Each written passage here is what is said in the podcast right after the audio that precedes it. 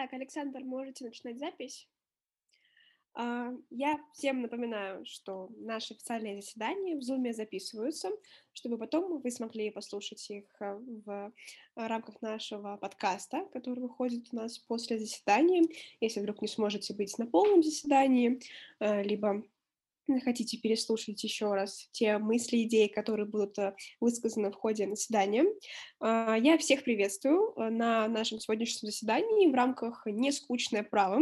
Сегодня у нас на самом деле очень интересная тема, а, которую хотелось бы очень детально разобрать, и поэтому даже мы придумали такой интересный кейс. Я надеюсь, что э, все его просмотрели, все подумали над ним, потому что будет очень э, классно, если в ходе нашей дискуссии, я надеюсь, то, что сегодня мы обсудим пару важных моментов, вы еще будете подкреплять свои какие-то идеи, мысли по этому поводу, как раз-таки решением кейса, не знаю, ссылаясь на него. Вот, сегодня мы с вами обсуждаем уголовную ответственность сиамских близнецов, причем было бы интересно а, сравнить российский, зарубежный опыт, а, вот, и, может быть, даже провести определенную параллель.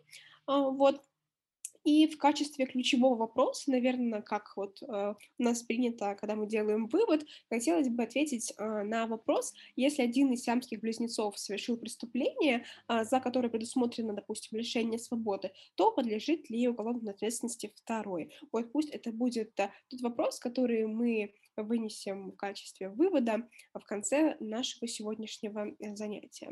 Я напоминаю, что для того, чтобы а, вам высказаться, необходимо поднять руку, а, тогда вам предоставят слово, и вы сможете а, говорить ваши мысли. Это сделано для того, чтобы друг друга не перебивать, и, соответственно, у нас была с вами аргументированная, спокойная дискуссия. Пожалуй, я, наверное, начну с такого вопроса, вообще, как вы видите э, себе э, Институт уголовной ответственности сиамских близнецов? Вообще встречались ли вы с такой, может быть, судебной практикой, если кто-то встречался? Вообще, может быть, с э, доктриной по этому поводу тоже ознакомливались? В общем, в принципе, как вы к этому относитесь, пока можно без ссылок на какие-то конкретные э, нормативные акты, на какой-то зарубежный либо российский опыт, вообще, в принципе, считаете ли вы, что такой э, институт в уголовном праве э, существует, вот, и, соответственно, развивается, ну, в какой степени он уже развивается, конечно, мы с вами обсудим чуть далее. Вот, для того, чтобы начать с вами дискуссию, я, наверное, выскажу свое мнение, вот, а потом я надеюсь, что вы поднимете руки и продолжите уже э, рассуждать на эту тему. На самом деле, я считаю, что э, такой институт, он есть, просто о нем достаточно а, мало говорят, потому что, конечно, он не сильно распространен. И скорее, если мы говорим про положение сиамских близнецов именно конкретно в правовом поле, мы скорее с вами обратимся к медицинскому праву, нежели к уголовному праву.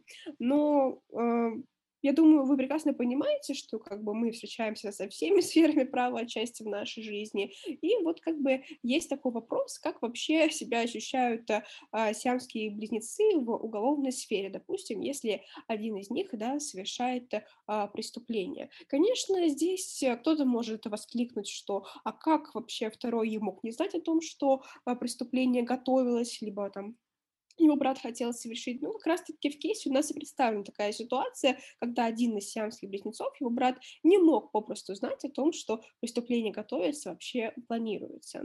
Вот. На самом деле в доктрине эту часто тоже не особо поднимают, потому что она крайне специфическая. Некоторые попросту не хотят ее э, трогать, потому что это очень деликатная тема, и поэтому, дабы никого не обидеть, ее не особо поднимают. Вот. Другие попросту не понимают, как это может функционировать вообще в правовой сфере, потому что, конечно, а, специализированных норм, которые касаются уголовной ответственности сиамских близнецов, навряд ли вы найдете вообще в законодательстве какой-либо страны. То есть, ну, скорее всего, это будут просто косвенные нормы, которые, в принципе, затронуть, затронут правосубъектность сиамских близнецов, но достаточно косвенно. Вот. Я, наверное, точно для себя поняла, что такой институт существует, но в силу своей неразвитости, в силу своей недоработанности, потому что, ну, крайне мало внимания ему уделяют, а, соответственно, он поэтому и не развит. Но это можно рассмотреть с двух точек зрения. С одной стороны, может быть, он не развит, потому что а, нет такого спроса, если можно так, конечно, да, выразиться, что как бы а, нет и таких резонансных прецедентов, не было такой судебной практики, то есть, в принципе, не было необходимости для того, чтобы вести такие нормы. Вот. Но, с другой стороны, неужели нам нужно постоянно дожидаться вот какой-то конкретной ситуации, да, какой-то коллизии, какой-то судебной практики, которая уже, ну, непосредственно поставит нас в такое положение, когда, ну, мы с вами упремся, грубо говоря, в стенку и поймем, что такой нормы не существует, и нам нужно уже будет, э, ну, де- э, действовать, исходя из того, что мы имеем, и только уже потом, да, такую норму сформулируют и закрепят, э, соответственно, в уголовном законодательстве. Вот, собственно, сейчас хотелось бы услышать ваше мнение, если у кого-то есть мысли на этот счет, пожалуйста, поднимайте руки. Вот, Александра, да, давайте начнем. Ну, я думаю, что вообще правосубъектность, в принципе, сиамских близнецов очень сложная тема не только в уголовно-правовой сфере, но и, в принципе, например, в той же семейной правовой. Но именно острота а, уголовно-правовой сферы касательно, наверное, сиамских близнецов заключается в том, что она связана с такими лишениями, такими ограничениями, которые, несомненно, коснутся и того, и другого. И, на мой взгляд, э, несмотря на то, что у нас нет каких-то отдельных норм, которые регулируют этот вопрос, они должны быть, э, так как э, все равно вот что будут делать правоприменители в ситуации, когда это на самом деле произойдет. У них нет никаких механизмов, которые бы как-то защитили одного из близнецов но при этом они будут думать о том, что либо нам совсем освобождать от ответственности, потому что, ну как можно э, лишить, например, свободы одного, когда он не виновен, но при этом нам нужно как-то наказать другого. И поэтому, на мой взгляд, э, должны существовать какие-то специальные нормы, может быть, определяющие освобождение от каких-либо видов наказаний. Для близнецов, э, например, того же лишения свободы, потому что это слишком тяжело и слишком нарушает э, права и свободы другого. И, например, э, есть у нас перечень болезней или как-то так, которые исключают у нас лишь, ну, виды наказания в виде лишения свободы. И, например, добавить туда вот такие, можно сказать, генетическое заболевание. Не знаю, как правильно с медицинской точки зрения вообще э, квалифицировать такой феномен, как сиамские близнецы, но я думаю, так как это все на генном уровне решается, то это какое-то все-таки генное заболевание. И, возможно, таким способом все-таки защитить, потому что я еще встречала точку зрения о том, что когда такое реально происходит, то второго близнеца считается участником.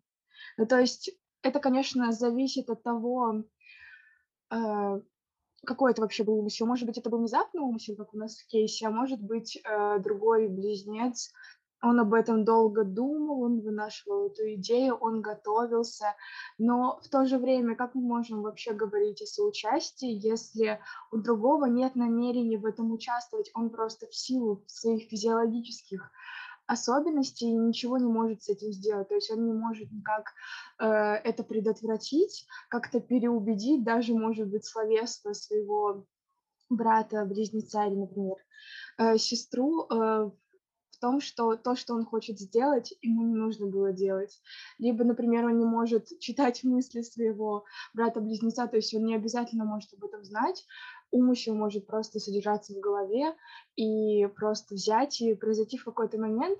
Поэтому, на мой взгляд, это настолько сложная тема для рассуждений, поэтому, э, несмотря на то, что сейчас, может быть, практики такой нет, либо она очень редкая, потому что даже ну, такое Такое происходит очень редко, особенно, э, например, в европейской части стран. Я знаю, что сиамские близнецы часто рождаются в Азии, в Индии, например, там в России это происходит не так часто, но при этом э, законодательство оно должно смотреть вперед и должно предусмотреть хотя бы какие-то нормы, которыми можно оперировать в той или иной ситуации, чтобы как-то защитить интересы таких лиц и не подвергнуть их э, излишним страданиям. Вот, как должно быть, на мой взгляд.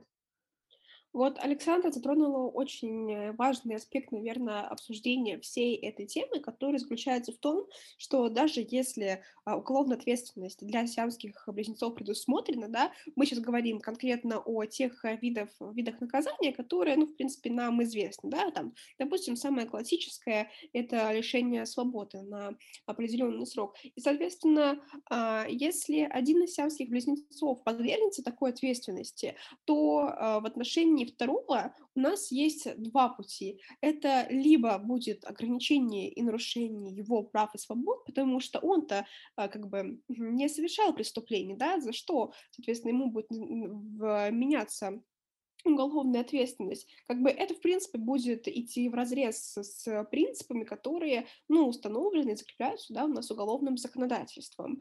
А, с другой точки зрения, если мы будем, а, соответственно, принимать во внимание, что мы нарушим права и свободы второго близнеца, и мы не будем наказывать первого, соответственно, чтобы второй а, просто за ним не нес, ну, вместе с ним нес эту уголовную ответственность, да, то, соответственно, первый у нас не будет будет нести уголовную ответственность, и по факту это тоже может э, создать э, ряд э, эм, каких-то, я не знаю, ситуаций, да, прецедентов, когда, соответственно, просто люди будут ссылаться на подобную судебную практику и говорить, что, в принципе, если вы освободили, а, да, вот в таких э, ситуациях одного от уголовной ответственности, значит, в принципе, это возможно. Давайте посмотрим, как мы можем сделать это в этой ситуации. То есть, в принципе, тогда у нас а, то, что предусматривает уголовный кодекс, да, в принципе, уголовное законодательство в различных странах, оно подвергнется э, значительному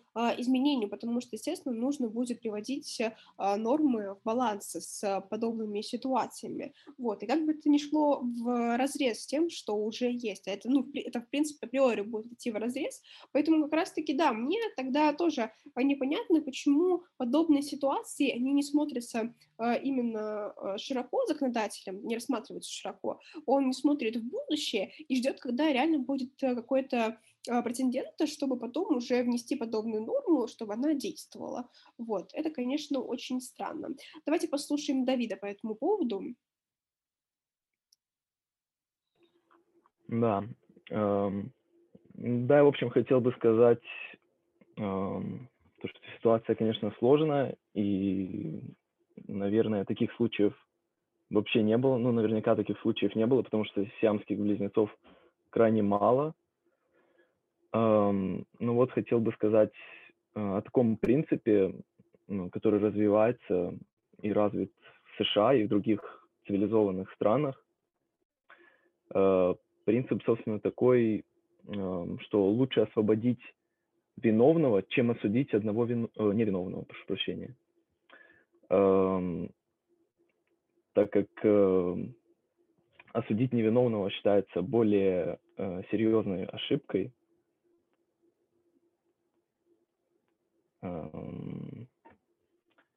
И, наверное, более приемлемо было бы отпустить именно виновного, чем наказать невиновного. Все вроде бы. Угу, хорошо, спасибо большое. А, вот, э, знаете, ну, я думаю, что очень многие поспорят с вами, Давид, что, э, ну, можно разделить э, ваши мысли по этому поводу, что, конечно, наверное, э, осуждать невиновного нельзя, это просто как бы, ну, идет в разрез даже не столько с правовыми, сколько с моральными, да, нормами, но давайте смотреть правде в глаза, что если мы так будем постоянно ссылаться на этот принцип и упускать э, преступников, да, конечно, мы здесь имеем очень специфическую, очень экстраординарную ситуацию, ситуацию. Но давайте понимать, что даже в такой ситуации второй из близнецов может быть ну, очень опасным э, преступником, как бы вне зависимости от того, там, сиамский близнец, не сиамский близнец. И как бы если постоянно ссылаться на этот принцип, то можно так каждого, я не знаю, ну не второго, ну каждого третьего преступника а, отпускать, и тогда как бы, ну, не особо в спокойном мире мы с вами будем жить. Вот. А, по поводу вообще претендентов, как в зарубежных странах рассматриваю сиамских близнецов, я бы на самом деле обратила ваше внимание еще сначала на вообще исторический аспект. Потому что вот Александра говорила а, про европейское право. А, вот э, в Европе, наверное, вплоть до 16-17 а, века, там близнецы вот сиамские рассматривались как один человек на самом деле. Такая позиция основывалась э, на очень э, странном факте, там они ссылались на легенду о царе Соломоне. Это вот очень интересная такая история, потому что он однажды разрешил спор о том, как рассматривать, соответственно, рожденного мальчика с двумя головами, как одного человека или как двоих. И, соответственно, а, вот в последнем случае новорожденный а, бы получил, а, соответственно, больше наследства своего отца, вот, и поэтому царь Соломон облил горячей водой, а, водой одну из голов Соединенных Близнецов, соответственно, и когда они оба одновременно заплакали от боли, он провозгласил их одной личностью. Вот это очень интересная такая легенда, можно рассмотреть это, конечно, как определенный такой обычай, да, в силу а, чего потом а, до 17 века начали рассматривать сиамских близнецов как одного человека, и на самом деле это потом перекочевало и даже даже в медицину, Э, там мы потом это тоже э, как бы подхватили и начали рассматривать как одного человека. Это, наверное, очень странная система, когда не из медицинских показателей что-то вправо перетекает, да, а наоборот, из права в медицину. А, вот. И, соответственно, считали, что если рассматривать э, сиамских близнецов как одну личность или как две, соответственно, нужно ли таких детей, допустим, крестить дважды или достаточно одного раза.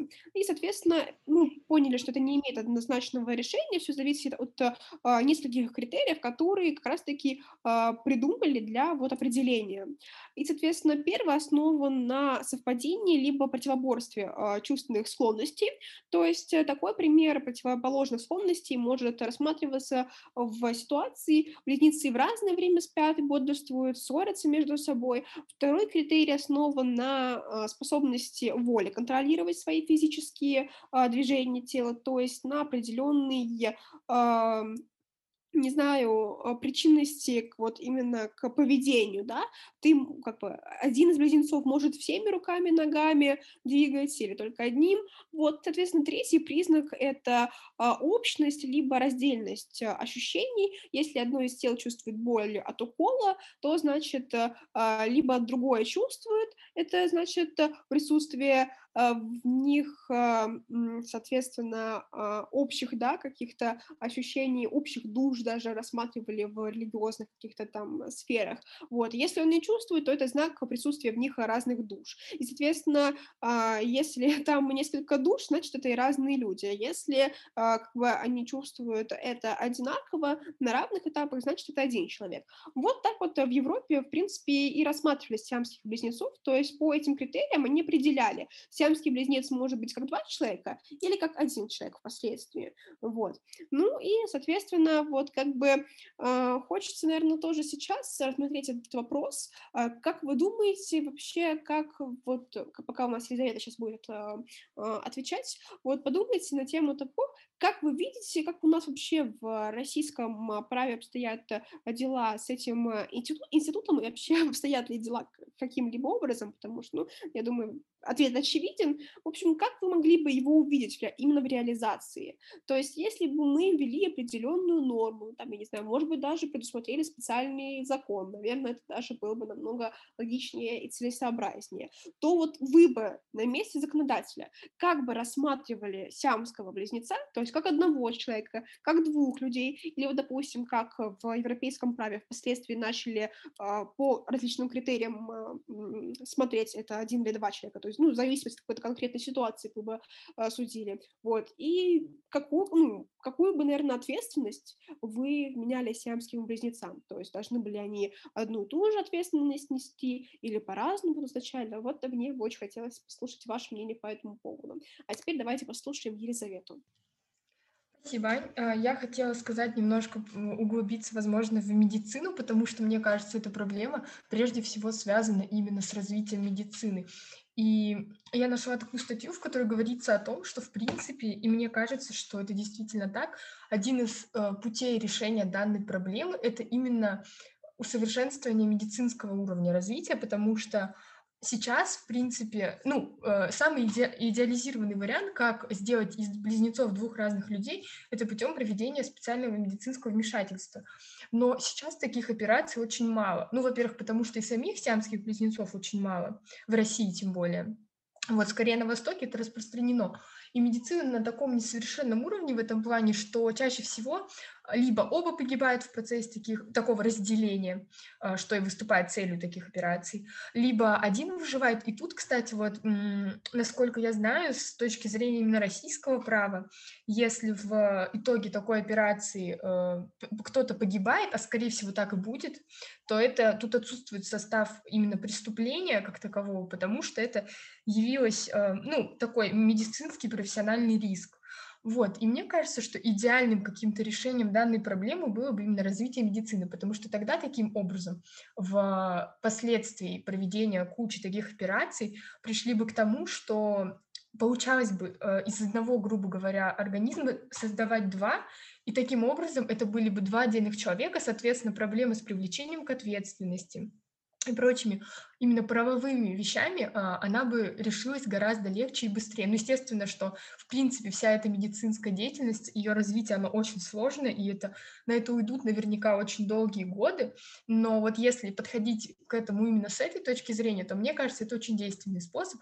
Ну или, конечно же, э, вы э, придумать, скажем так, какое-то отдельное, а, отдельные нормы, которые регулировали бы это, но мне кажется, что это еще сложнее, потому что это настолько непредсказуемо и настолько непонятно, как это вообще, как судить таких людей, как рассматривать эти преступления, совершенные ими, кто его конкретно был, э, скажем так, идеологом данного преступления, кто его инициировал. Вот. Поэтому я тут все-таки склоняюсь к какому-то вот медицинскому вмешательству, и мне кажется, что это поможет решить данную проблему.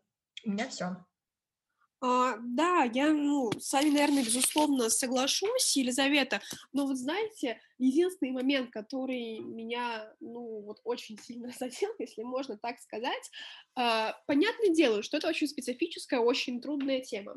И сейчас, э, ну, сходу, конечно, выработать целый закон или, в принципе, нормы это невозможно. Но вы же прекрасно понимаете, что если так каждый раз не э, принимать какие-то попытки по законодательному регулированию той или иной сферы, то в конечном итоге, наверное, бы очень многие из сфер, которые сейчас сейчас урегулированы уже, они бы так и остались не урегулированы. Как бы здесь э, мы должны исходить, наверное, из э, той идеи, что все-таки э, нужно было принять какие-то попытки, а потом уже, исходя из практики, каким-либо образом модернизировать, потому что сам факт отсутствия подобных норм, он говорит о том, что либо, а, законодатель не видит такой проблемы, либо не хочет видеть. Ну, наверное, вот именно в российских реалиях это вот самое, наверное, показательное, да, вот. А второй момент, что, э, ну, соответственно, судебная практика настолько специфична, настолько неоднозначна, что законодатель просто не понимает, за что браться и, ну, каким именно образом это нужно регулировать. Соответственно, наверное, э, я бы в этом плане плане а, объединила законодателей со специальными,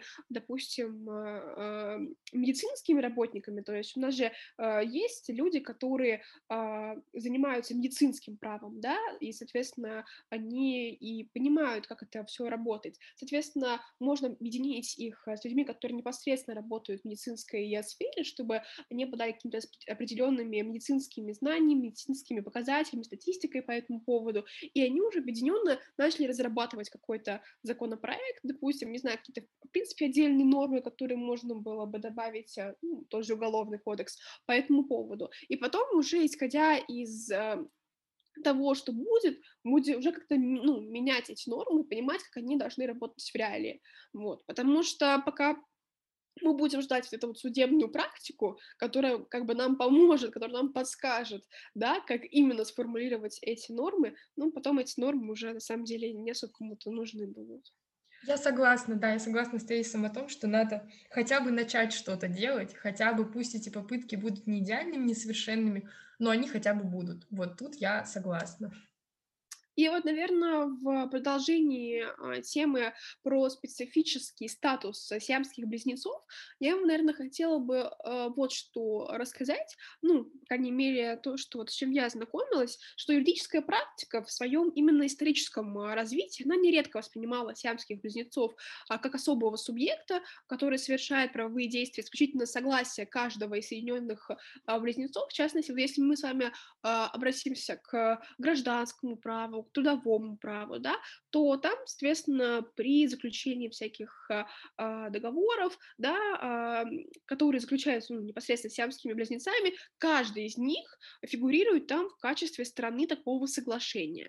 Только в исключительных, в максимально исключительных случаях оба сиамских близнеца рассматривались как единый субъект, а, например, в актах односторонней воли. Ну, здесь вы понимаете, что, да, это как бы исключительные случаи, которые, ну, в принципе, предусматривают.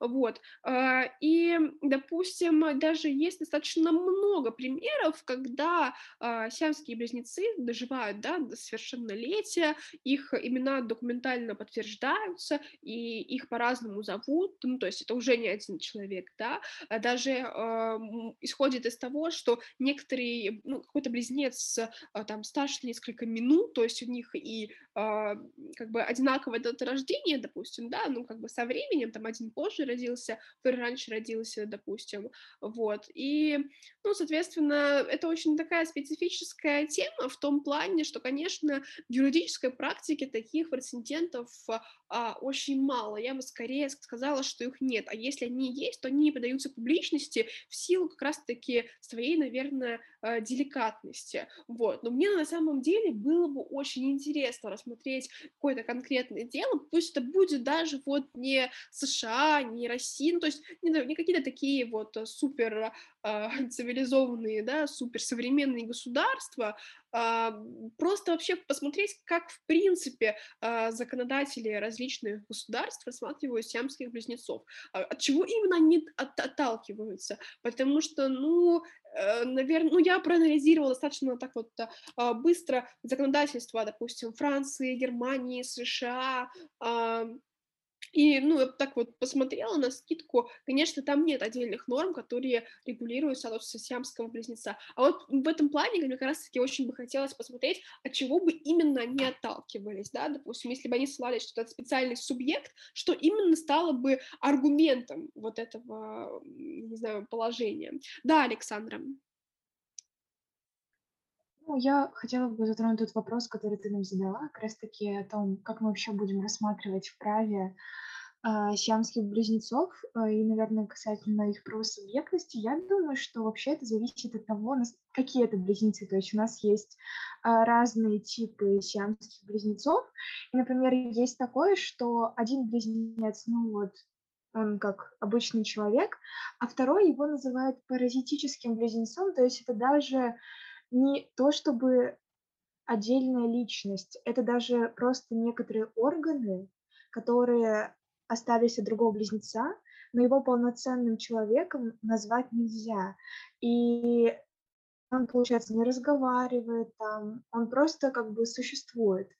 И, на мой взгляд, в таких случаях э, нужно признавать именно вот то лицо, которое уже как сформировалось как полноценный человек, единым субъектом, а уже вот это вот сказать, за чьего а, недоразвитого, прошу прощения, брата-близнеца, его уже не брать в расчет, хотя я когда просматривала литературу, там есть такое, что и таким близнецам им давали имя, их отдельно, скажем так, отделяли от своего брата-близнеца, то есть можно сказать, что э, признавали его правосубъектность. Но в тех случаях, когда, например, в дальнейшем э, проводили операции, по его, скажем так, отделению другого брата-близнеца, э, там уже это не считалось никаким убийством, ничем таким, как уже э, Лиза нам говорила. И вот в тех случаях, когда две сформированные личности, они должны, наверное, рассматриваться как два самостоятельных субъекта, потому что, ну, были случаи, когда сестры, там, сиамские близнецы, они выходили замуж за отдельных людей. И было такое, что они поженились тоже на двух братьях, точнее, вышли замуж. И получается, что они жили сначала неделю в одном доме, неделю в другом доме, и то есть они самостоятельно вели свою семейную жизнь. И в таких случаях признавать их тем же единым субъектом или специальным субъектом, наверное, было бы неправильно. Но э, если признавать сиамским близнецов специальным субъектом права, скажем, свой генерис, то, наверное, нужно исходить из их именно физиологических э, особенностей того, что один не может зачастую делать что-то без другого, например, также работать. Э, когда у вас, например, э, просто только две ноги, а уже туловище у вас разное. Ну вот как вы будете ходить на разные работы, да? Э, например, с точки зрения образования тоже сложно. Ну, то есть как-то нужно подстраиваться. Вдруг одному нравится математика, а второму иностранные языки, и как вообще реализовывать их право.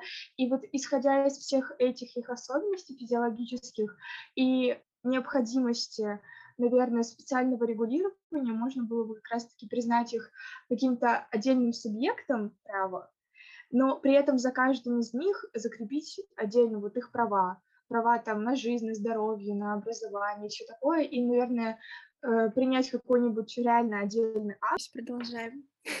Я просто очень не хотела прерывать Александру, она так э, интересно рассказывала, вот, поэтому я не предупредила вас о том, что э, мы можем вылететь. Александра, закончите свою мысль, потому что, по-моему... А. Да, я немножко ее не закончила. Вот, я сказала о том, что все равно, наверное, нужно на законодательном уровне принимать отдельный акт, который регулирует отдельные сферы отношений касательно сиамских близнецов и особенности их регулирования, но вот в той же уголовно-правовой сфере, ну, скажем так, центральной темы нашего сегодняшнего заседания, я думаю, что ни в коем случае нельзя признавать э, какую-то специальную правосубъектность сиамских близнецов. Нужно их точно отделять, как раз-таки из-за того, что, скажем так, каждый из них мыслит по-разному, и умысел одного еще не означает, что есть умысел другого. Вот. Все, я закончила свою мысль. Да.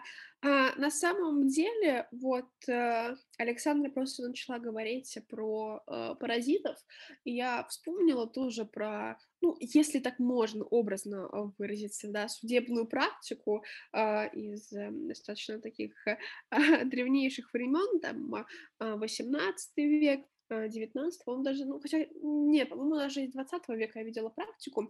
Ну, в общем, там а, тенденция, она достаточно такая однозначная. В общем, а, а, я читала мнение одного как раз-таки юриста, который а, в XVIII веке он написал, а, описывал ситуацию, которая вот произошла в одном городе, и там а, один из графов, графов этого города избежал привлечения вот к ответственности за убийство человека, по-моему, в Париже, если я не ошибаюсь, но это не столь, не столь важно. В общем, он убил человека в кабаке, но избежал уголовной ответственности, потому что судья не осмелился вынести э, смертный приговор, по которому э, неименуемо умер бы э, сращенный с ним близнец-паразит. Вот. Причем аналогичным образом потом избежали э, тюремного заключения э, жившие в начале 20 века братья-близнецы Годины. Вот. И потом еще тоже была ситуация, когда человек ударил по голове водителя а, автомобиля, он нанес, нанес потом ему еще несколько колотых ран, его приговорили к пяти дням а, заключения, вот, но в итоге а, в тюрьму они так и не отправились, потому что по закону сажать, соответственно, за решетку ни в чем не повинного а, человека нельзя было, а это были сиамские, соответственно, а, близнецы, и они избежали наказания, вот. Причем на самом деле вот э, обычно после таких ситуаций шла оговорка, что и в последующем они тоже а, переступали, грубо говоря, закон, это были не единичные случаи, и по факту сиамские близнецы раньше, ну, достаточно активно пользовались этой ситуацией, когда они понимали, что они не понесут уголовную ответственность, потому что как раз-таки, ну, в главе угла лежал принцип, что невиновного наказать нельзя. И вот почему обратила да, а, на это внимание, когда Давид сказал об этом принципе, потому что, ну, этот принцип, он понятен, и мы, наверное, с вами по большей части его разделяем, конечно же, но по факту, если посмотреть, как он в реальности работает, он приведет к очень таким не самым приятным прецедентам. А, вот. И на самом деле а, потом вот этот вот принцип недопустимости осуждения невиновного, он повлиял на судьи при рассмотрении уголовного дела в отношении достаточно, по-моему, это самые известные в мире сиамские близнецы, может быть, вы слышали, Чанга и Энга, а, и Энга Банкер, которые а, жили в XIX веке, вот, в общем, один из близнецов, Чанг, он в Нью-Йорке избил доктора, который во время их выступления объявил сиамцев подделкой, вот, и, соответственно, Ему грозило тюремное заключение за умышленное причинение потерпевшему телесных повреждений, вот, ну, соответственно, этому сумел воспрепятствовать его второй брат Энг, потому что он заявил, что не намерен сидеть в тюрьме за а, преступление брата-хулигана. И эта ситуация, она привела судей в состояние вот вообще полной растерянности, как вот описывает один из свидетелей, а, что это вообще была очень такая интересная ситуация, там сначала повисла гробовое молчание, вот, в конце концов, а, в итоге их а, наказали только штрафом, причем в очень небольшом размере, ну, конечно, наверное, в сравнении с тем временем это большое, но сейчас 350 долларов это не так много, наверное, в качестве штрафа, вот, а потом вообще сняли с них обвинения, вот, и эти братья, они впоследствии также избежали тюремного наказания, потому что за следующее свое преступление тоже заплатили штраф в 200 долларов за причинение вреда здоровью, потому что они там избили другого а, мужчину, который их а, оскорбил. Ну, то есть вы видите тенденцию, что, в принципе, вот, наверное, с начала 17-18 веков, ну, не привлекали к уголовной ответственности сиамских близнецов по большей части, а если привлекали, то они отделались, отделывались штрафом, и на этом все. Вот, наверное, сейчас как раз-таки я бы очень хотела перейти плавно нашему кейсу. Я, пожалуй, озвучу еще раз фабулу, может быть, если вы забыли или какие-то моменты а, упустили. В общем, фабула такая. У нас есть компания друзей, которая поехала отдыхать в Геленджик. А, там несколько человек как раз-таки Двое из них это сиамские близнецы. А, здесь у нас в кейсе, кстати, не предусмотрено, мы не указываем вид сиамских близнецов, но давайте мы будем исходить из того, что это вот а, классические сиамские близнецы, да, у которых две головы, две руки, две ноги, и то есть как бы не, не специальные, грубо говоря, да, сиамские близнецы, даже ну, не паразит, допустим, да, а вот, это самый простой вид сиамских близнецов, которых, по идее, можно разделить, вот так вот давайте. А, они, соответственно, лежали там на берегу моря, загоряли, беседовали, и они купили арбуз, и, соответственно, там вот у них был столик, они на этом столике ножиком начали резать арбуз. Они не пили, не курили, не принимали никакие запрещенные вещества, и вообще, в принципе, они вели здоровый образ жизни. И к этим лежакам, на которых они лежали, подошел мужчина-качок, который скинул одну из девушек с лежака, видимо, подумал, что это лежак его, вот, он ушел в противоположную сторону, и ему ему, этому мужчину, мужчине-качку, один из близнецов сиамских сделал замечание. Мужчина начал окрызаться, показывать средний палец, и тот близнец, который сделал замечание, он не выдержал, схватил нож, которым как раз-таки резали арбуз и неожиданно нанес этому мужчине пять колотых, э, колото-резанных ран в области а, груди. Вот. Соответственно, второй брат, а, да, он никак этого не ожидал. А, он никак не мог помешать, никак не мог а, вообще ну, ожидать такого исхода события. Вот. И в качестве дополнительной информации мы э, говорим о том, что состояние эффекта не было, что эта ситуация единичная. То есть, да, это вот этот брат-близнец, он не совершал никаких правонарушений, ни э, в уголовном праве, ни, ни к уголовной ответственности не привлекался, ни к административной, вот, никто, в принципе, от него такого не ожидал. Сговора тоже нет, и второй брат не смог помешать, потому что действие произошло просто в секунду, да, э, вот. И, соответственно, особые заболевания, которые бы препятствовали содержанию под стражей, тоже отсутствуют у обоих братьев. Ну, соответственно, главный вопрос вообще всего этого кейса, как вот если бы вы были судьей, как бы вы разрешили эту ситуацию. Привлекли ли к уголовной ответственности? Не привлекли. Если бы привлекли, то какой бы вид наказания назначили? Может быть, вы бы э, в зависимости от какого-то конкретного государства по-другому бы себя повели. То есть, допустим, если вы были бы судьей в США, вы бы по-другому разрешили эту ситуацию. Вот мне бы хотелось услышать ваше мнение по этому поводу. Я, пожалуй, начну, чтобы такую почву да, заложить. А, если, ну, если мы смотрим на то, что я судья в России, да, и ну, берем во внимание тот факт, что у нас нет специальной нормы, которая предусматривает уголовную ответственность сиамских близнецов, то э, я бы, наверное, бы исходила из того, что м- уголовной ответственности я бы все-таки привлекла этого молодого человека, этого сиамского близнеца, вот. И как раз-таки я бы ссылалась на то, что эм, если бы мы его, если мы его отпустим, то, соответственно, это будет э, особый прецедент, потому что, ну, по факту мы отпускаем преступника. Мы не знаем, что от него ожидать, мы не знаем, как он себя будет вести, и, соответственно, это будет угроза обществу, что, ну, он угрожает обществу.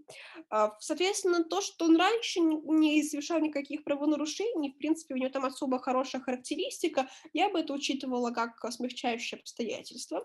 И как раз-таки а, наличие его брата, наверное, это было бы как особое обстоятельство, которое, может быть, допустим, позволило бы изменить а, место отбывания наказания, да, я не помню, наверное, это была бы общая колония, да, но, допустим, э, в итоге он бы отбывал наказание, допустим, в колонии поселения. Вот. Ну, соответственно, а, наличие второго брата, второго сиамского, ну, ну, да, вот, э, сиамского близнеца, соответственно, это бы повлияло на тоже ряд смягчающих обстоятельств. То есть мне кажется, что вот э, я бы на месте судьи все-таки наличие брата-близнеца сиамского рассматривала именно как смягчающее обстоятельство, именно, ну, как, наверное, наличие особого обстоятельства. То есть, если бы это, ну, я вообще считаю, что, наверное, это должно предусматриваться не как смягчающее обстоятельство, а как какое-то особое обстоятельство, которое бы вот предусматривало ряд таких смягчений, которое бы позволило, ну, второму брату-близнецу э, ну, не отбывать столь жесткое наказание вместе со своим братом. Но при этом, чтобы второй брат тоже подвергнулся определенным ограничениям со стороны уголовного закона, потому что все-таки э, а, цель наказания должна быть достигнута. Если мы отпустим преступника на свободу, но все-таки это прямая угроза обществу. Вот. И, соответственно, вот я бы, наверное, выступила а, инициатором вот введения такого специального обстоятельства, может быть, уголовный кодекс. Ну, конечно, это нужно смотреть, как это вообще будет работать в реальности, нужно подумать по этому поводу. Вот. Но, собственно, у меня примерно такие мысли. Что вы думаете по этому поводу? Вот привлекли ли бы вы к ответственности сиамских близнецов или нет? Если да, то вот каким образом, чтобы вы могли им назначить не назначить. Есть какие-то у вас мысли? Просто мне хотелось бы это очень а, обсудить, Потому что как вы вообще смотрите на эту ситуацию? Можете не ссылаться на какие-то конкретные нормы, как это попыталась сделать я, там рассмотреть как смягчающие обстоятельства, как особое, про поселение, там всякие колонии не говорите, а вот вообще в принципе, вот вы на месте судьи, как бы поступили? Вот такая ситуация. Есть у кого-то мысли? Давайте, Александра. На самом деле я в целом с тобой согласна, привлечь тут к ответственности в любом случае нужно, но вот вопрос в том, э, какой вид наказания назначить. Потому что так как у нас достаточно серьезное преступление, я так понимаю, он ведь его убил. Вот, потому что пять колотых и все такое. Да, да, это... Э, вот, и несмотря на то, что он в первый раз э, совершил такое преступление, все равно тут будет э, предусмотрено достаточно тяжелое наказание, но Возможно, э, я бы на месте судьи э, попыталась подогнать эту ситуацию под одно из оснований освобождения от наказания. Тут, конечно, нельзя сказать, что, э, скажем так, то, что они сиамские близнецы, это вообще какое-то расстройство психологическое, психическое и так далее. Но или это болезнь, которая не допускает это, но как-то с точки зрения правоприменителя, наверное, было бы правильнее постараться вот хотя бы подумать над этим. Я, конечно, изучала уголовное право, но мне сложно представить, э, какое из нынешних оснований, кроме как вот по случаю болезни и психического расстройства, еще может подойти э, тут для, как основание. То есть, в принципе, судья может э, говорить о том, что раз у нас такие обстоятельства, то наказание нужно смягчить. То есть это не лишение свободы, а, например, э, какой-нибудь полегче. Э, что у нас там? Не обязательно даже, что статьей предусмотрено, например, ограничение свободы, еще что-нибудь, потому что интересы второго брата-близнеца в любом случае нужно э, соблюсти, но при этом какая-то санкция со стороны государства, она должна быть в любом случае. Ну, но так как у нас... Александра, сейчас, да, я вот вас перебью, чтобы такую неопределенную дискуссию вступить. Знаете, о чем я подумала? А вот ведь а, по факту арест был бы неплохим видом наказания для сиамских близнецов. Знаете почему? Потому что, во-первых, у нас а, арест как таковой сейчас, сейчас практически не используется, он де-факто у нас есть, но не применяется, да? Вот. То есть, по факту, вот как раз-таки привлечение, допустим, сиамских близнецов к а, аресту, это было достаточно весомой причиной, почему бы арест можно было бы не убирать из Уголовного кодекса. В общем, это были бы определенные арестные дома, как, в принципе, это раньше у нас задумывалось, да, и поскольку арест, он по сроку намного меньше, чем э, лишение свободы, да, это не так сильно затронет, э, соответственно, интересы второго близнеца, потому что, ну, там потерять, допустим, я не знаю, полгода, там, по-моему, для ареста максимум там год, не, не, помню, то есть, до шести месяцев, вот, да, я говорю, до полугода получается. Это не так много, как если бы он сел на пять лет или шесть лет, правильно? Но при этом у нас на самом деле арест — это психологически намного сильнее и тяжелее, чем на самом деле даже вот чем лишение свободы, потому что там полная изоляция, то есть никаких передачек, а, никакого общения, ну, то есть это намного более изолированное место, нежели лишение свободы в каком-то месте. И, соответственно, это бы позволило учесть интересы второго близнеца, потому что по факту это было бы намного меньше по времени, и там, допустим, с учетом смягчающих обстоятельств, это было бы, ну, допустим, там 2-3 месяца, но они бы были как наказание, и второй бы все-таки почувствовал определенное психологическое давление, а, при аресте, и, может быть, это пошло ему на пользу. Вот. Ну, по, по крайней мере, это уже более-менее логически можно как-то аргументировать, и я это больше вижу как вид наказания для сиамских близнецов, нежели ограничение, э, нежели лишение свободы. Но, кстати, ограничение свободы тоже как вариант. Потому Я что... думаю, что тут оно даже лучше подходит, потому что там, во-первых, срок дольше, а во-вторых, это не такие психологические рамки изоляционные, э, ставит второго близнеца, то есть это просто, можно сказать, э, надзор за ними, чтобы они туда не ходили, тех не посещали, там дом на, на определенное время и свое место жительства не покидали, и не так тяжело. Ну, то есть это, по сути, тоже наказание, но такое более мягкое и более, наверное, гуманное, нежели арест, потому что реально полная изоляция от общества, это, мне кажется, сложно. Даже несмотря на то, что это всего лишь там от одного до шести месяцев, но какую, не знаю, травму это можно, может нанести второму близнецу, когда он полностью, ну вот вообще не контактирует ни с кем, кроме своего брата, по вине которого он сюда же и попал, можно так сказать. То есть насколько это вообще благоразумно их вот так вот э, вдвоем оставлять просто в изоляции от всех остальных. Ну вот я говорю, по факту это такие две стороны медали, когда ты хочешь и с точки зрения морали какой-то я не знаю, страдания, сочувствия и второго близнеца тоже понять, чтобы он не испытывал такие муки, но при этом ты как юрист, который защищает да, законы, в принципе, стоит на стороне закона, ты хочешь привлечь другого близнеца к ответственности, потому что, ну, раз он совершил преступление, он должен понести ответственность, потому что, ну, это вот такой тоже момент, а, потому что э, сиамские близнецы — это люди же, это же физическое лицо, да, а мы даже исходим из определения, что как бы, ну, соответственно, субъекта преступления, ну, то есть это физическое лицо, которое совершило противоправное деяние, которое запрещено уголовным законом. Ну, то есть, по факту, по, ря- по ряду-то признаков именно к субъекту преступления сиамские близнецы спокойно относятся. И мы даже здесь не можем говорить про какие-то какую-то невменяемость, там, заболевания, потому что по факту-то они спокойно живут.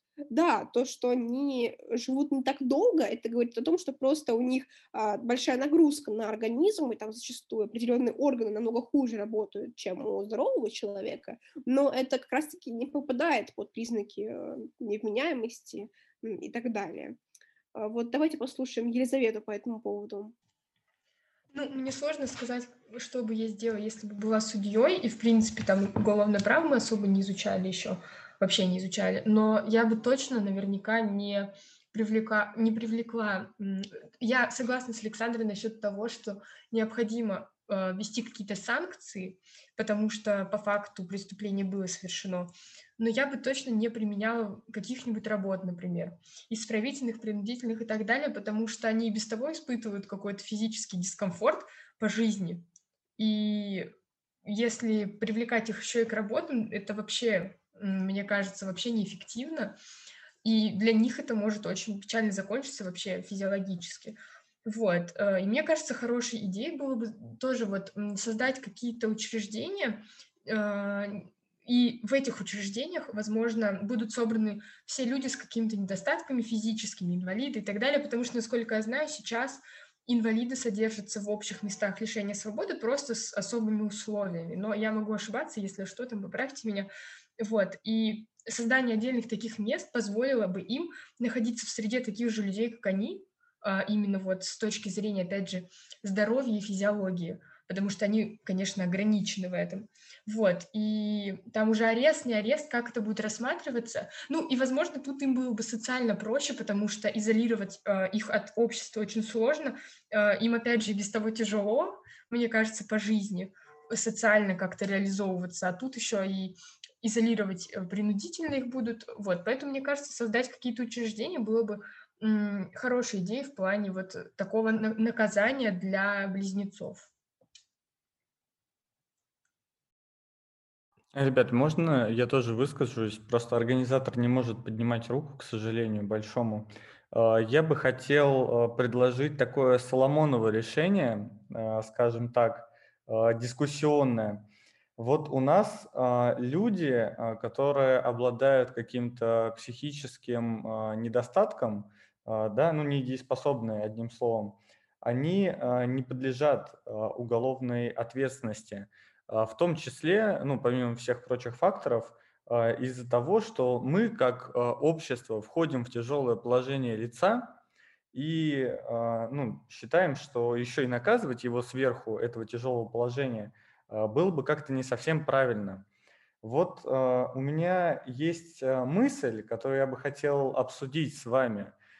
Что, если мы применим такую же аналогию к сиамским близнецам? Потому что определенно, когда, во-первых, у тебя из, э, ну, у тебя в теле по факту есть э, другой человек, э, тебе как-то сложно размышлять наверняка. Ну, то есть я бы сейчас психически, наверное, не перенес такого.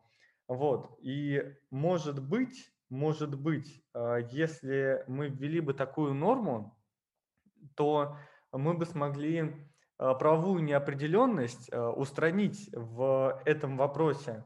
А, мы бы проводили какие-то а, психо, фи, психофизиологические, я не медик, э, если что, поправьте, тесты или как-то воздействовали бы на таких людей, чтобы им было проще принимать какие-то не хочу сказать, что осмысленные, потому что они и так э, смыслят, что делают.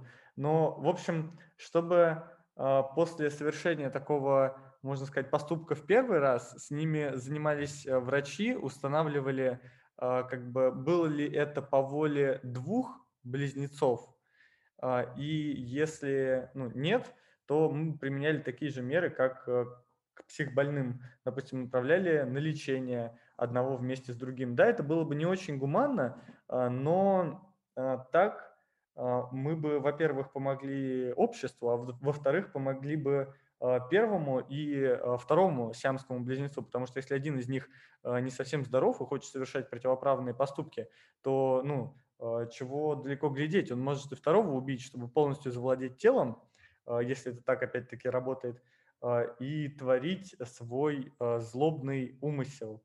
Вот. Какие есть у вас взгляды на данную позицию? Ну вот у меня сразу, наверное, ряд возражений будет, потому что, во-первых, мне точно показалось похожей на практику из романа «Заводной апельсин», когда э, там, в общем, главного героя сажали, заставляя смотреть, смотреть всякие фильмы, чтобы его перевоспитать. Конечно, Это неплохо потом... практика из романа «Заводной апельсин». Он потом... Подождите, у нас будут люди, которым при одной мысли о насилии становится плохо. Это разве это не цель уголовного закона, в принципе, чтобы вам об одной мысли, типа, про какое-то противоправное деяние становилось нехорошо, а, чтобы вы понимали, что за это следует ответственность. А, мне кажется, что сейчас наше общество к этому только и стремится. И, в принципе, все, даже самые развитые правовые семьи, Э, стараются сделать так, чтобы индивид, э, человек во всей его индивидуальности отказался от насилия и противоправного поведения. Э, ну, как бы давайте тогда, я не знаю, подумаем о том, как бесчеловечно задерживать человека, который совершил преступление. Да, давайте подумаем о том, как бесчеловечно его содержать в клетке с другими такими же как бы людьми, которые совершили преступление. Мне кажется, что здесь все относительно, и мы ударимся в вопросы морали, а, а мы же хотим а, чисто с правовой точки зрения это все рассматривать. Ну, конечно, как минимум, Александр, я могу вам с уверенностью сказать, что э, международное общество это не одобрит, потому что это противоречит принципам гуманности. А гуманность это один из основных принципов, который лежит э, в уголовном законе, в частности, в аспекте назначения наказания. Вот. Так что э, ну, все, ну, все нет, гуманно. Человек нет, просто смотрит фильмы. Далеко. Нет, вы не забывайте, какие методики применялись в «Заводном апельсине». Для тех, кто, может быть, не читал, не смотрел этот фильм, я скажу, там человека насильно, во-первых, ему что-то кололи, чтобы он не сопротивлялся, его там потом увозили, сажали перед огромным экраном, ему специальными такими металлическими штуками открывали глаза, чтобы он не моргал. И для того, чтобы глаза не сушились, там, типа, им, ему капали специальные капли. И вот так он без остановки смотрел фильмы, в которых было насилие, грубо Подождите, говоря, можно, вызывали можно, пожалуйста, Анна, можно вас перебить? Вот э, давайте вопрос к достопочтенной аудитории. Что бы вы выбрали? 12 лет сидеть в тюрьме с зэками, которые могут вас заколоть, э, вот эта вот вся криминогенная обстановка, охранники, траты на тюрьму, траты на, вас, на ваше содержание, или просто две недели посмотреть фильмы с не самым приятным содержанием? А здесь, мне кажется, Александр, нужно тогда обращаться к аудитории не как потенциальным преступникам, а как раз-таки как потенциальному а, гражданскому, я не знаю, обществу, которое платит налоги на содержание преступников, как раз-таки которым было бы выгоднее по факту перейти к этой методике. Но я вам говорю о том, что, значит, ее нужно привести в определенное соответствие с принципами гуманности, иначе я вам серьезно говорю, но мне кажется, это прям вообще это очень очевидно и наглядно, что если мы берем такую ситуацию, прям которая описана в заводном апельсине, ее на раз-два можно спорить в ЕСПЧ. Там просто они откроют э, первые же статьи Конвенции о правах человека и просто попунктно вам объяснят и расскажут, почему это негуманно, почему это нарушает права и свободы человека отчасти я могу с вами согласиться, что, конечно же, и как бы и потенциальному преступнику это достаточно выгодно, нежели сидеть пожизненное, да, или там, я не знаю, 20-25 лет, соответственно, в колонии, да, там, одиночные или с кем-то, ему намного легче, допустим, там месяц И даже можно, наверное, думать о том, что эти программы, они могут быть совершенно разные в зависимости от преступления. Может быть, он будет полгода, там, полгода проходить эту программу, а может быть и две недели, как вы сказали, Александр. Вот. Две недели Но... это максимум, я напоминаю. Ладно, хорошо. Ну, нет, ну, это, уже, конечно, полемика, а, но все же, вдруг у ребят есть какое-то мнение. Ну, просто, да, я хочу дополнить к чему я, почему начала а, об этом говорить, что а, во-первых, не все сиамские близнецы психологически, ну, как вы сказали, там, неразвитые, нестабильные, не знаю. Ну, то есть, допустим, тот же кейс, который мы продумали, ну, э, эта ситуация произошла не потому, что второй близнец, он психически болен. Ему просто не понравилось, как с ним разговаривают, он решил человека там зарезать, убить. Понимаете? И тоже мы даже... как разговаривают и решил зарезать человека. Ну как это не психически болен? Вот ну, нет, это... я, я нет. буду громко говорить, меня зарежут. Это будет правильно разве? Я не согласен. Мне кажется, это неправильно. Ну, нет, э, давайте смотреть критерии тогда психологически э, больного человека, да, вообще, в принципе, человека невменяемого. Это, ну, не те совершенно критерии. Ну, здесь вы просто вспыльчивый, вы просто, э, ну, достаточно остро реагируете на то, что вам говорят, а тем более мужчина, который начинает вам показывать средний палец, который начинает на вас огрызаться. Ваше мужское эго это задело, соответственно, вы таким образом на это отреагировали. Ну, мне кажется, это не особо попадает под критерии вменяемости. Если мы каждому сиамскому близнецу просто будем вменять и проходить вот такие вот всякие психологические а, обследования, всякие, не знаю, там, а, раз, разговоры с психиатрами, ну, тоже, мне кажется, части это не очень целесообразно. Я понимаю, что с точки зрения как раз-таки гуманности это было бы лучше, нежели мы бы отправляли близнецов один из которых не виновен, не виновен а, в места лишения свободы или а, как бы ограничивали их свободу в любом виде. Но все-таки, мне кажется, здесь стоит иметь и в виду критерии невменяемости, что ну, не каждому, мне кажется, все-таки стоит ходить и разговаривать. У нас есть ряд преступников, которым это совершенно не поможет. Ну, поговорят с ними, что? Ну, он, он как бы даже исходить из того, что у нас выходит из тюрем-то преступники, которые после 20, после, там, я не знаю, 25 э, лет э, отсидки, грубо говоря, да, таким сленгом э, уголовным, они выходят и как бы, ну, вообще не меняются, они не понимают э, свою вину и говорят, да нет, все отлично, у меня все хорошо. Вот, не знаю. Я говорю, а тут просто посмотреть кино. Тем более, если мы говорим про сиамского близнеца, он, он ест за двоих, я извиняюсь, вот просто аллегориями, как бы говоря. А посмотреть, как бы, ну, кино ему как одному человеку будет стоить, это даже экономически выгодно. Поэтому, если кто-то вдруг станет э, будущим законодателем, я вас ни в коем случае не призываю как-то прислушиваться к моим словам, в принципе, потому что я занял просто провокационную позицию, чтобы развить дискуссию.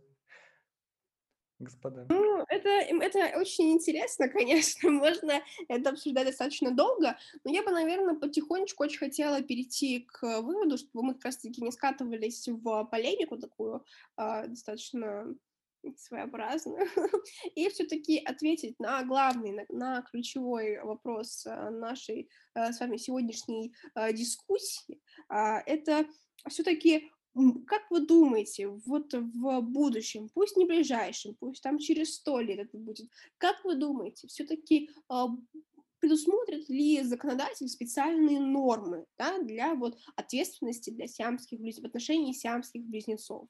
Пусть это будет не специальный закон, даже, я не знаю, просто это будут какие-то отдельные нормы, которые внесутся в уголовное законодательство в различных а, странах.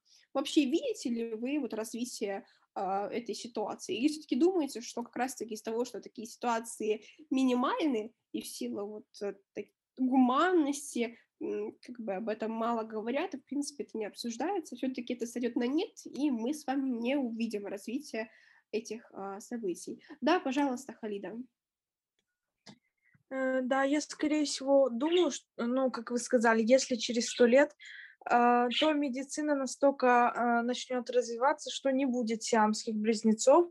Если даже будет такая а, рождаемость, скорее всего, с помощью каких-то операций и так далее будут производить вот деления такие.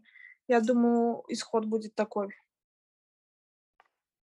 То есть вы думаете, что все-таки э, это будет не предусмотрено в праве про, просто потому, что это сойдет на нет, что благодаря медицине мы уйдем от таких проблем, да? Да, скорее всего, так и будет, да.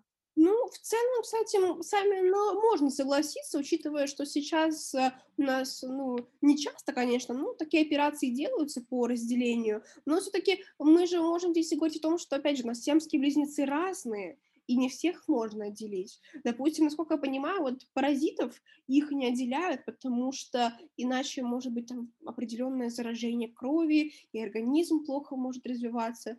Ну, как бы я бы тоже здесь с этим поспорила, что я, конечно, понимаю, что медицина очень хорошо развивается, но насколько нужно здесь будет продвинуться, чтобы все-таки а, без э, таких вот э, ситуаций у нас было. Ну, хорошо, да, это имеет место быть. Есть ли у кого-то еще мысли по этому поводу? Я все-таки придерживаюсь той точки зрения, что, ну, конечно, этому не будет уделяться внимание, попросту потому что это те ситуации, которые могут быть резонансны в плане события, которые могут быть освещены а, в интернете в качестве новости, но для законодателя это не будет э, столь важно, потому что, ну, происходят они раз в несколько десятков лет, ну, пусть происходит навряд ли на это будут обращать внимание, вот. А если и будут, то, мне кажется, можно будет предусмотреть какую-то очень э, специальную норму, которую суд придумает, грубо говоря, на ходу. А, я думаю, что многие со мной согласятся, что, в принципе, это сейчас очень часто делается, будто бы нормы толкуют на ходу, извращают могут. Так что я думаю, что, в принципе, и в этом плане тоже можно будет что-то предусмотреть. Если у кого-то еще какие-то мысли, поднимите, пожалуйста, руку. Вот, и мы с вами тогда а, потихонечку подытожим всю нашу дискуссию, что все-таки а, мы с вами в итоге отчасти разделились, а, что для сиамских близнецов как можно предусмотреть уголовную ответственность, так и отчасти нельзя, опять же, в силу каких-то медицинских показателей, в силу этических норм. Вот. Но вот я как раз-таки и боюсь, что если у нас будет предусмотрена уголовная ответственность за это, очень много может скатываться именно к мнению судьи, к его личному отношению к этой всей ситуации. Потому что даже если смотреть на нашу с вами дискуссию, Елизавета больше вот э, за, ну, как бы гуманное да, отношение к сиамским близнецам. Мы с Александрой а, больше все-таки на стороне закона. Считаем, что если ты переступил закон, то нужно как бы нести ответственность. Вот. Ну, просто говорю, что если у нас не будет предусмотрено прям конкретно специальные нормы,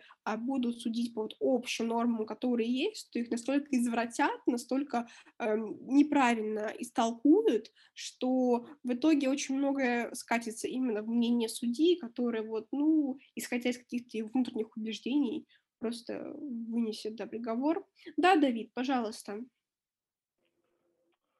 Да, по поводу вынесения решения судьей, ну да, наверное, исходя из какой-то конкретности ситуации, наверное, из личности каждого из сиамских близнецов, да, судья будет принимать решение на свое усмотрение, да, потому что э, доступно как бы усмотрение, э, судейское усмотрение, и возможно будет ссылаться на статью 81 УК, и, наверное, как бы, если, по его мнению, э, это будет подпадать э, под данный случай, то, конечно, можно будет освободить, возможно, возможно ввести какие-то санкции.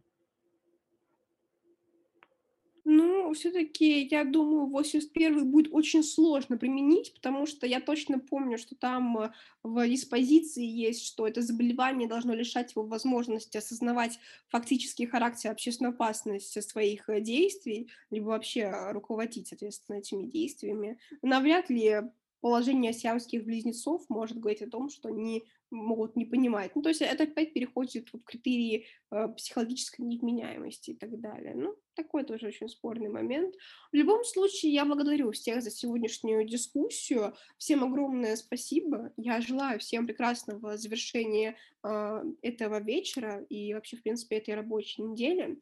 Вот, у нас просто остается меньше минуты, поэтому э, всем хочу сказать огромное спасибо за то, что вы пришли с нами сегодня подискутировали на такую достаточно специфическую, неоднозначную тему. Вот, а мы всех ждем на следующей неделе на наш